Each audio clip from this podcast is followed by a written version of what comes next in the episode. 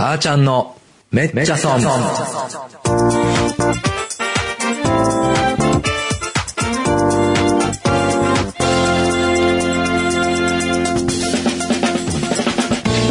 皆さんこんにちは、パーソナリティのあーちゃんです。今週も始まりましためっちゃ損。この番組は成功の陰に失敗あり、めっちゃ損したことのある様々な分野のゲストをお招きして、その失敗談の中から得た教訓をシェアしようという番組です。今日も未来は小さな一歩から、あなたのこれからを応援する放送局、これから放送局よりお送りいたします。はい、ということでですね、今日はちょっと僕のですね、お悩みをご紹介しようと思うんですけども、最近地下鉄でよく移動するんですけど、地下鉄の出口をね、出た時に、どっちに向いてるかがね、わからなくなるんですよ。で、Google マップであらかじめ行き先入れてるんだけど、地下鉄の出口のなんか表示がよくわからないというか、出た時にこれ右なのか左なのかがよくわかってなくて、で、僕もともと関西の人間なんでね、大きい道とか見てもあんまりこうピンとこないというかですね、結構迷っちゃうことがありましてね、Google マップを本当に見てるにもかかわらずちょっと遅刻したり、することもあるんですけどね、皆さんはいかがでしょうかと、いうことで、まあ僕の話は置いときまして、今日はですね、地図の力であなたのお子さんの考える力を伸ばします地図育コンサルタントの堀江明さんに来ていただいてます。こんにちは。こんにちは。よろしくお願いしますね。堀江さんとはね、企業仲間ということで、はい、普段大学さんと呼ばせていただいてるんで、今日は大学さんあーちゃんでお送りさせていただきたいと思うんですけども、はい、大学さん地図育コンサルタント、はい、これはどんな活動なんですかね。そうですね。基本のコンセプトは、地図の力でお子さんの考える力を伸ばしますということなんですけども、はい、まあ今この世の中ね、すごく便利な時代で、特に地図なんか、先ほども Google マップって話をされてましたけど、目的地を入れると全部ナビがね、案内してくれるっていう、すごく便利な時代になってきてはいるんですけども、この便利な時代って、実は逆を言うと、頭を使わなくていい時代になってるっていうことも言えると思うんですよね。まあ、確かにね、全部お任せできますもん、全部機械がやってくれちゃうんで、物事を考えなくて良くなってしまうという時代になっているんですけども、実は私がやろうとして地図育っていうのは、まあもともとやっぱりみんな目的地を向かうためには地図を持って目的地に向かうっていうことをしてたはずなので、その時って皆さんちょっと思い出してほしいんですけど、何をしたかって思うと、自分のいる場所を見て目的地があって、それをどう行くかっていうことを考えてたと思うんですけど、それを要するにどうやって行くかっていうことを考えることで、自分たちの考える力を伸ばしましょうっていうのが基本的なものなんですよね。ああ、だからあえてこのアナログの地図の良さを利用して、子供さんのこの教育というか、それをうまく、コンテンツ化しているというか。そうですね。自分で、要するに自分でどうしなきゃ動かなきゃいけない。前に進まないっていうことを通じて、子供は主体的に自分で物事を考えるという場を作ってると。ああ、だから地図の見方だけ教えるんじゃなくて、それを通して何か物事を達成するこの道筋というか、過程を勉強しようみたいな。そうですね。物事の解決するプロセスを自分で組み立ててみようというのが地図育です。なるほどね。はい、ワークショップ開催。普段されてると。僕一回ね、あれ、一回目でしたっけ？一番初め？まあそうです。一回目ですね。外でやったのは初めてですね。ね、代々木公園でしたっけ？ね、本物のコンパスと、地図を見ながら、あれ結構僕初めてやりましたけど、難しい。そうですね。難しいというか頭使いますよね、確かに。そうなんです。元々はオリエンテリング、あれはオリエンテリングでやっていただいたんですけども、教育大国で有名なフィンランドですとか、スウェーデンで元々生まれたスポーツ、屋外スポーツなんですけども、オリエンテリング。オリエンテリングっていうのは、そこのヒントに地図育というのは作っています。なるほどな。だって、ね、なんていうんですか、作戦というか、はい、地図の見方だけじゃなくて、うん、どういうふうに行ったら、はい、まあ、近いとか、はい、時にはあえて回り道したりとか、はい、いろんなパターンがありますもんね。そうですね。はい、ね、うん、なんでいかに早く安全にたどり着くかっていうことがテーマなので、うん、足が速ければ必ず勝てるっていうかいいっていうわけではなくて、人それぞれ子供それぞれのやり方があるわけですよね。自分だったらどうするかってことを考える。ああ、そうか。だからそのチームワークっていうか、例えば3人と3人でやるんであれば、うん、そのチームが足が速いチームっていうのも一つの、まあ、個性ですし、うん、はい、足が遅いチームなら足が遅いチームなりに、うん、じゃあどうするかを考えたりとか、はい、その状況によっていろいろこう判断する要素が、はい、もうこの地図には満載というか。そうですね。何を手がかりにしていくか、ここまでは走るのか、それとも慎重に行くのか、その道の選び方とか、何を、目印にしていくのかっていうのも、その選択の仕方によって変わってくるので、それによって、全然選び方によって変わる、速さも変わるし、なるほど。ルートの選び方も変わってくるっていうのが大きな特徴ですね。これ結構ね、地図使ってるワークショップやったんで、うん、子供も楽しそうでしたよね。そうですね。なんかね、うん、地図を持つと子供ってやっぱり冒険心、冒険王になったのかわからないですけど、うんうん、大抵のお子さんもやっぱり地図を持つと、なんかちょっとワクワクしてくれて、うんうん、それだけで楽しいって思ってくれるお子さんが多いんですよね。なんかこう、宝探し的なね、はい、なんかね、はい、うん。そうなんですよね。ね、なんかすごい、だから僕もいいコンテンツだなと思ってね、はい、うん。ちょっとね、参加させていただいたんですけど、はい、まあそんな大学さんにですね、今日はもっとですね、こう知っておくと得をするよっていうような、うん、はい、まあ、知らないとめっちゃ損しますよっていう話をね、はい、お聞きしたいと思うんですが、はいはい、まずこれいこうかな。道に迷わないために目的地にわざとまっすぐ向かわないのも一つの手。はい、これどんな話ですかね。これというのは、まあ、目的地が、例えば、目的地に向かうときに、うん、今、さっきのアーチャーの話じゃないですけども、例えば、目の前に藪があったりとか、はいはい、うん、足場の悪いとこ行くこと、うん、あるときに、まっすぐ行こうとすると、ちょっとまあ、ずれちゃったりして、例えば大きい道に出て、右に行けばいいか左に行くのか分かんなくなっちゃう場合とかあると思うんですけど。はいはいはいはい、はい。その時に、うんうん、まあ、迷うとすごいやっぱ時間の無駄、ロスじゃないですか。うんうんうん、で、こういった時間のロスをなくすために、もう、あえて目標に対して、右に行くんだと。大きく右に、まあ、進んでいけば、うんうん、でも大きい道に出た時に、うん、必ず左に行けば、目的地はあるので、うんうん、あえて右にずらす。直接目的地に向かうんじゃなく、目指すんじゃなくて、わざと右にずらして、左に行くんだっていう、まあ、急がば回れじゃないですけども、そういうふうにあえて最初にことをしておくことで、迷う時間を減らすという。だから、まっすぐ、行くと確かに近いけど、はいはい、僕もありますもん。国道沿いの、はい、お店とか、はい、あるいは商店街とかで、真ん中の方にある、なんかお店をめがけていくときにね、商店街のどっちかの入り口から行ったら、確実にたどり着けるのは分かってるんだけど、はい、ちょっと遠回りになるので、はい、真ん中に行く道を行くと、出たときに、この、地点から右だったか左だったかっていうのが分かんなくなることあるんですけど、はい、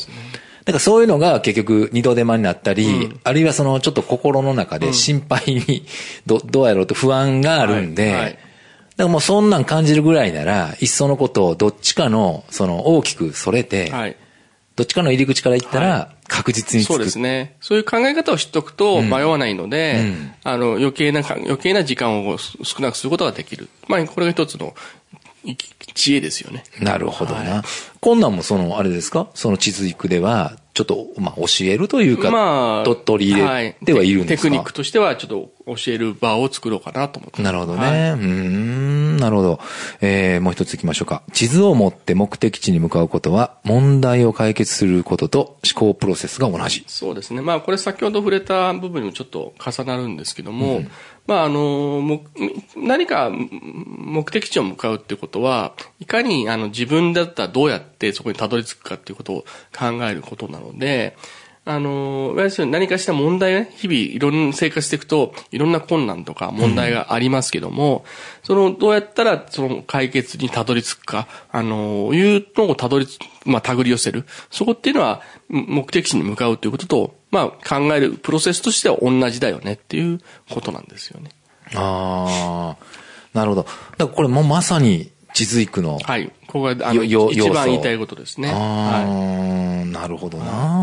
だからこういうその地図を持って目的地に向かうことで子どもたちのこの問題解決するっていう力を育む、はい、そうですね。で、あと子どもだけじゃなくて、うん、一緒に親御さんと一緒にもやってもらってもらうんですけど、はいはいはいはい、そうすると親御さんも子どもの対する子どもの考え方とかが分かったりとか、うんうん、あと自分と子どもとの距離関係、うん、ちょっと声をかけすぎちゃったとか、ちょっと普段過方すぎるとか、過干渉すぎるっていうことでも発見してもらえたり。なるほど。そうや。一回ね、うん、行かしていただいた時に、確かに、大人が見てったら明らかに違うなっていうのがやっぱ分かってる時にね、うんうん、子供がやっぱそっちの方向行こうとすると、うんうんうん、ついつい、ちょっとヒントを与えたくなるというか、うん、そうなんです。わかる。そこをあえて言わないっていうことも実は今度親御さんにお願いをしていて、怒らない、焦らない、せかさないっていうね、いうことを親御さんにお願いをしてるんですけど、とってもそこはだから、親御さんにとってもすごく意味のある場になってはいるんですよね。なるほどな。あと、あれでしたよね、確か。終わった後にフィードバックしてましたよね。はい、そうです。あれなかなか良かったですね。つまり、なぜ間違えたかという、なぜあなたはこの地点からこっちに行くことを決断したのかっていうのを何か友達同士とかでね、話し合いみたいなのあったじゃないですか。あれが結構僕なんか見ててね、あ、なるほどなっていうか。実はフィードバックの場っていうのがこのワークショップの一番の規模なんですよ。はいはい。単にオリエンテーリングやって終わりじゃなくて、なぜ自分がそこを通ってきたのかとか、いうのを客観視するっていうことってなかなかできないと思うし、それじゃあ自分だった、もしもう一回やるとしたらどうするべきだったのかっていうことも振り返るいい機会になってるんで、ワークショップたるゆえんって実はそこにあるんですよね。なるほどな。どうしても子供が地図持って、チーム対抗みたいになると、なんか順位とかタイムをどうしてもこう競うようなゲームっぽくなっちゃうんですけど、どっちかというとそこじゃなくて、その過程、早い遅いはもちろんあるかもわかんないですけど、なんでそうなったかっていうのをきっちりこう、振り返るってことですね。そう、自分で何を考えて行動したかっていうことをしっかりと確認をして、次に生かす。やっぱり自分で考えるってことはすごく大事っていうことなんですよね。なるほどな。はい、これでも僕ちょっとびっくりしたんがね、はい、小学校何年生でしたっけ 3年生ぐらいでしたっけ、うん、3年生か5年生か、うんうん、その時にどうしたかなんていうのを後から聞いてもね、覚えてないに違うかなと思ってたんですけど、はいはい、やっぱ自分たちで考えて、決断していくと、後からでもね、そうなんです。覚えてるもんなんですね、あれね。で、必ず地図には、自分とどこ通ってきたかっていうのを必ずペンで書いてもらうんですけど、自分と通ってきた道を。そうかそうかそうか。通りながら、あれ、後からでしたっけ？後から。ゴールしてきた後に、どこを通ってきたかっていうのをペンでなぞってもらう。蛍光ペンで書いてもらって、どこなぞってもらうんですけど、そうする、それを書きながら、自分がこの時どう思ったのかとか、いうことを確認してもらうんですよね。なるほどな。あんな後からね、山の道をね、どこをどう通ったか、どういう順番で回ったかとかね、絶対無理やって僕思ってたら、みんな書いてましたもんね。覚えてますね。ね、はい、そうそう、これ成立してるわ、ってちょっと見てたんですけどね。なるほどな、それは私が高校時代、オリエンテーリング部活をやってたんですけど、はいはいはいはい。その時に練習で必ずそれをやらされていたので、自分がどの道を通って行ってきたかっていうのは、オリエンテーリング大会に出るとき、はいはいはい。去年オリエンテーリング個人競技スポーツなんです。はいはいはい。1対1で、なるべく短い時間で帰ってくるスポーツなんですけど、帰ってきたときに、自分がどう道を選んで通ってきたかっていうのは練習でやらされてたので、ペンでなぞる練習をしてる。で、後から、なぜこの道を選んだかっていうのを自分なりに。先輩に説明するんです。するんですか、はい、実際、はい、へー。でこの時はこうした方がいいんじゃないのとかいう話とか、この道もあるよねとかいう話を先輩とやりとりしながら自分のスキルとして蓄えていくっていうことをやってたんで、それをこの地図行くでは経験を生かしてるっていうことなんですけどね。なるほどね、はい、あ、そうなんですね。じゃあある程度フィードバックができるっていう、はい、その確信がまああったってことですね。ありました、はい、なるほどね。その経験が生かしてます、はい、そうなんですね。うん、なかなかね僕も面白いコンテンツだなと思ってたんですけどね、はい、もう一ついきましょうかね。3つの情報、はい、そうですね、まあ人に道案内する場面ってなかなかね最近ないかなと思うんですけど、うん、確かにそんな詳しい、うん、ね、例えばあそこの信号曲がったらいいですよぐらいはありますけど、はいはい、ね、でまあ自分で地図持って歩くって自分に道案内することともほぼほぼ同じなんですけど、うん、と同じなんですけど、まあその時にまあ人に説明するのもそうですし、自分に説明する時もそうなんですけど、うん、大事なことは3つ情報ありますよと、はい、まず目印、ゴールに行くまで目印がいっぱいあって、目印が何で、目印ね、その目印をどっちの方向に進めばいいのか、うん、右なのか左なのか、はいはいはい、右斜め前なのか、うんうんうん、でそれをどのくらい進めば次の目印があるのかって、うんうん、目印と方向と距離、うんうん、この3つがちゃんと伝えられれば人は間違いなくちゃんと次の場所に行ける。でその目印、要するに目的地に向かうまではこの 目印のいくつも積み重ねていって最終的にゴールになるんで、この目印の 何が目印で、うん、方向と、距離、うんうん、それあこれの繰り返しっていうことか。なるほどなるほどなるほど。それで人はゴールにたどり着くことができる。なるほどね。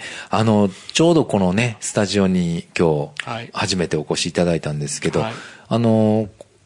スタジオまでの、うん、案内、はい、ホームページに載ってる写真とかがすごい分かりやすく伝えてね、はい、まさにこの3つの情報はちゃんと載ってたんで。そうか。だからまず右手にどれぐらい進むと何々が見えてきますよ。はいはいはい、で、次にそこをまた右に曲がって、どれぐらい行くと何が見えてきますよっていうのがきっちり繰り返しで、ゴールまであったってことですよね、はい、じゃあ。で、人間って先に何があるかって分かるとすごい安心なんですよね。分かると思うんですけど、暗闇の中で何も見えない状態って不安じゃないですか。不安ですね。だけどこの先に何がありますよ、うん、確認として何があるからそれを見てくださいって言ってくれると、うん、それどのくらい行けばわかるんですありますよって言ってくださるとすごい安心ができる。なんでそこまではもう迷わずに滑るので歩くスピードも速くなるし結果的に早くたどり着けるっていう。あ、なるほどね。メンタル的にやっぱ安心あるわ。なんか分からんと進んでってね、やっと着いたっていうとこから帰るときめっちゃ早いときありますもんね。なんかね、はい、帰りはすごい近いなっていうのは、はい、あれだから不安な要素がやっぱない分、そうです。すごい安心してるから早く感じるんですね。はい、なるほどね。道案内ってまあ一つのプレゼンテーションなんで、うん、これも相手に対して安心させるという意味ではすごく大事なことなので、たかが道案内と思われがちですけども、もし何か誰かにするときにはそこの部分をちゃんと提供してあげれば人は安心して聞けるっていうことなんですよね。ちょっとプレゼン下手な人道案内練習した方がいいかもね。地図行くではそこを中心にしていて、うん、道案内を上手にすればプレゼンテーションできるっていうことは、なるほどね、僕もコラムではしょっちゅう書かせていただいてるんですけど、ね、なるほどね、はい、ちょっと面白いんですね、はい、僕も一回ちょっと子供に一回道案内してみて言ってみようかな、はい、なんかね道案内作文っていうのもだから書いてくださいっていうことを地図行くでやっていて、とある地図を見せて、うん、スタートからゴールの間、うん、どうやってあなただったらどうやって説明しますかっていう。ああ。でみんなが迷わず行ければ、はい、説明がまあ、正しいっていうか、はいはい、分かりますね。なるほどね。いろいろノウハウありますね、はい。ありがとうございます。ちょっとねまだまだいっぱい聞きたいんですけども、はい、一旦ブレイクを挟みまして後半もお付き合いのほどよろしくお願いします。お願いします。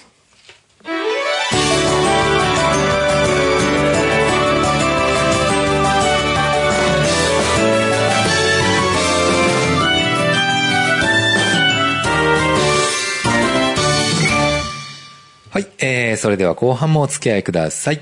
後半ですね、やってしまったメチャソンということで、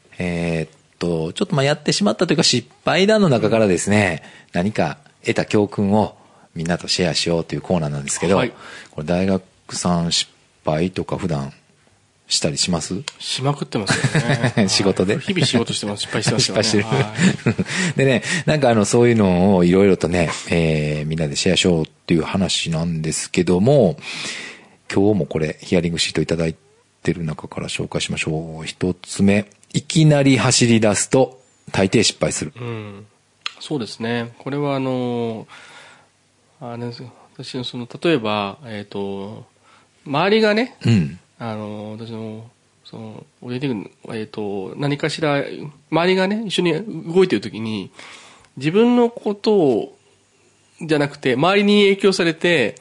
いきなり動き出すと流されちゃうと大抵自分の方でやるべきこととかいけないやろうとしていることが分からなくなっちゃって、迷っちゃって混乱したりとか、あとはあれですね、例えば渋滞で抜け道、渋滞してる時とかに、だから抜け道行こうとすると、なんか前に走ってる車が正しい道を連れてってくれるんじゃないかと思っちゃったりして、行くとなんか全然違う方向行って、結局わけわかんないとこ行っちゃったりとか。めっちゃありますね、それ。はい、なるほど、まあ、そうか、いきなり走り出すと大抵失敗するっていうのは、だから実際の、そういう、まあ、オリエンテリングもそうだし、いわゆる普段の日常生活においても、人に流されて、はい。行っちゃうと、なんか、自分を見失っちゃって、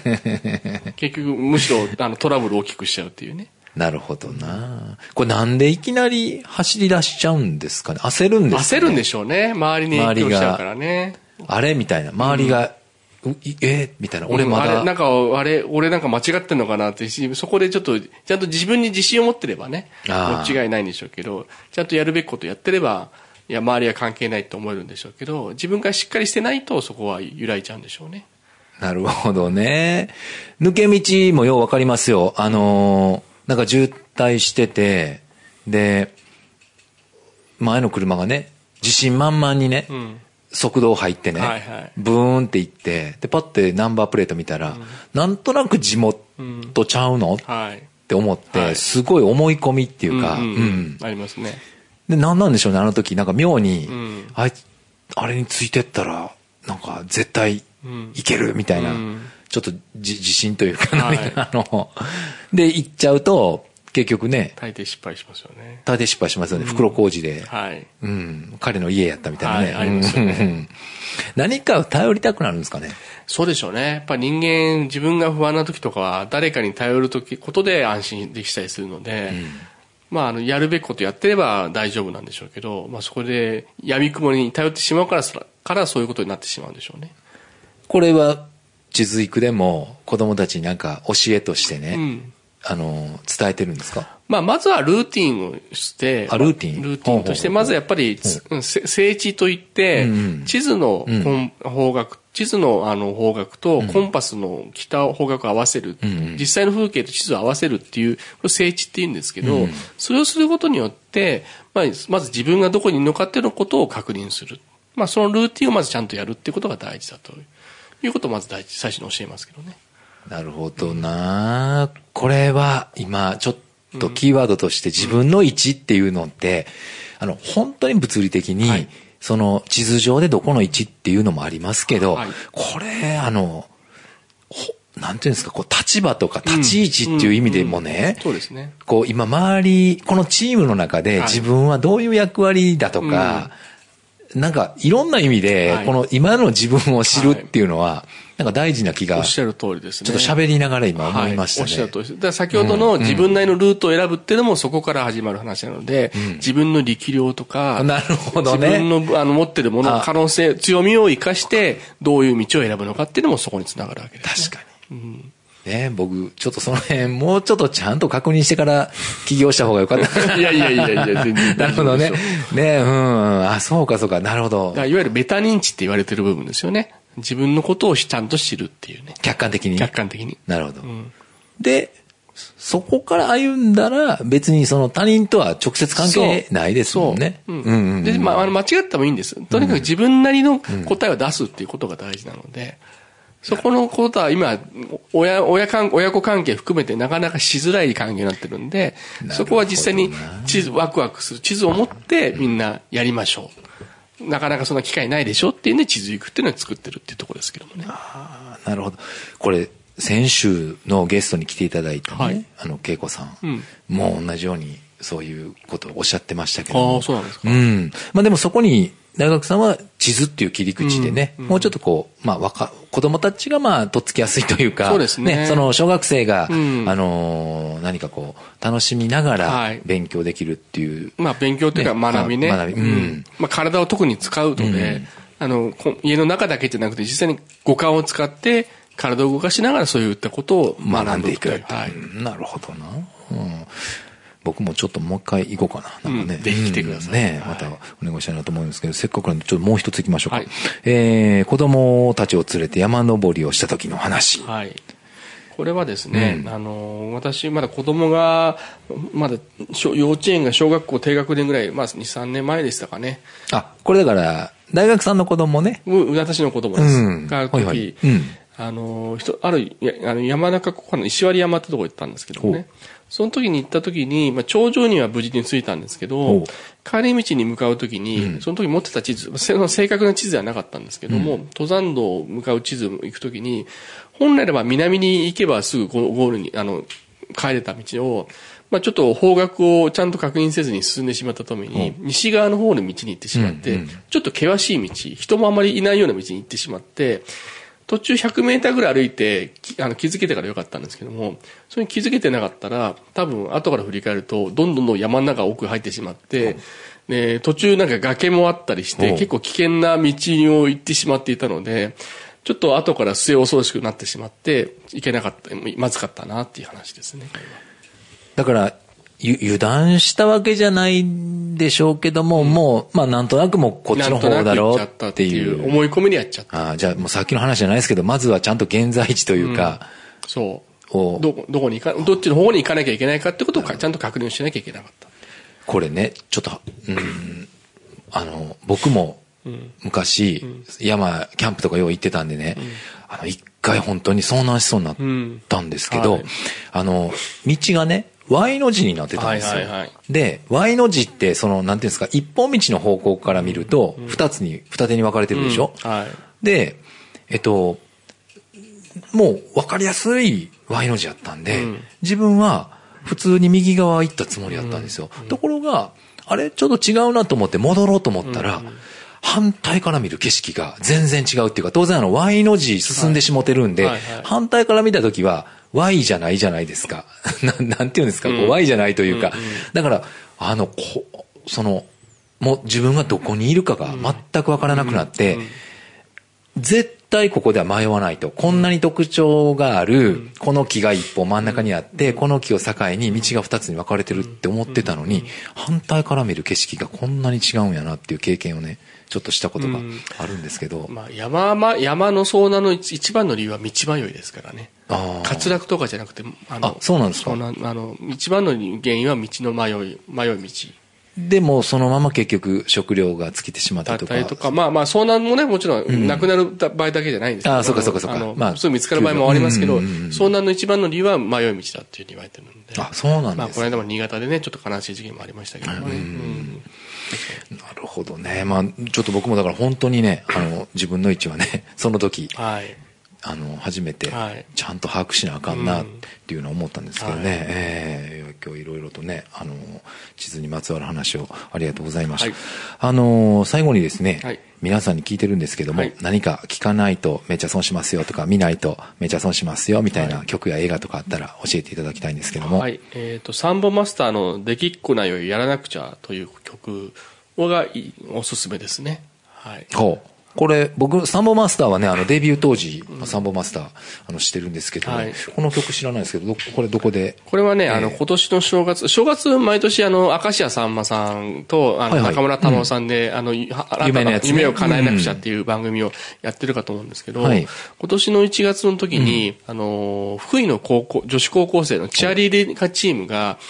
これ有名な高校なんで、今度映画とかドラマにもやるモデルになった高校なんですけど、そこの生徒さんたちが長年お世話になってる先生に対してお礼をするというんで、その先生が好きなバンドということで、そのサンボマスターを呼んで生演奏してもらうっていう企画があって、それがすごくいい企画で、私見ながらちょっと泣いちゃったんですけど、これが私もね、すごくいい曲で、私自身もこの地図育っていうものをね、これから立ち上げてやっていく分の中で、勇気づけられた曲ということで、ちょっと自分と重なり合ってって、そうですね。なるほどね。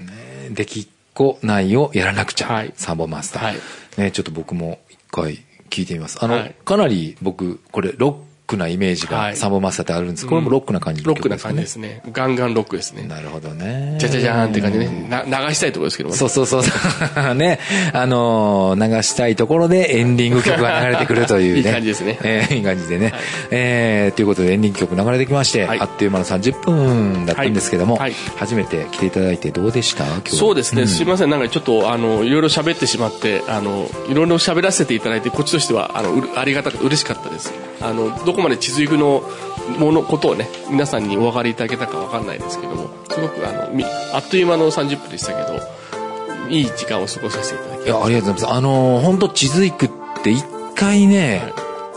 経験すると全然またイメージ違うと思うので、ね、目標も地図育もっと世間に広めたいって書いてありますけども、これあれでしたっけ？これからどんどんこうコンテンツを、そうですね。まだだから今準備中なんですかね。はい、今どんどん成長させていってます。ホームページとかあるんでしたっけ？ホームページはね、今コラムだけやってますんで、地図育っていう風に検索をしていただくと一番上に出てきますので、コラムを書き続けてます。で、ホームページも今年中にはちゃんと立ち上げるつもりでおりますので、そこでちゃんといろんな告知とかも含めてさせていただこうと思っています。なるほど。はい、じゃあ、本当ね、今日のお話聞いてね、ご興味のある方はぜひ地図育で。はい。お子さんだけじゃなくて親子関係を振り返るいい場になると思います。あ、そうですね。はい、本当にね、親子関係を振り返るいい場になりますし、ね、僕も今日本当お話をお聞きしてね、もう一回ちょっと自分のね、立ち位置もしっかり見直してね、全然大丈夫さ、ね、頑張っていこうと思ってます。ありがとうございました。今日のゲストはですね、地図の力であなたのお子さんの考える力を伸ばします。地図育コンサルタントの堀江明さんでした。ありがとうございました。はい、いかがでしたでしょうか。今週のめっちゃ損、来週も素敵なゲストをお招きしてお届けしますのでお楽しみに。さようなら。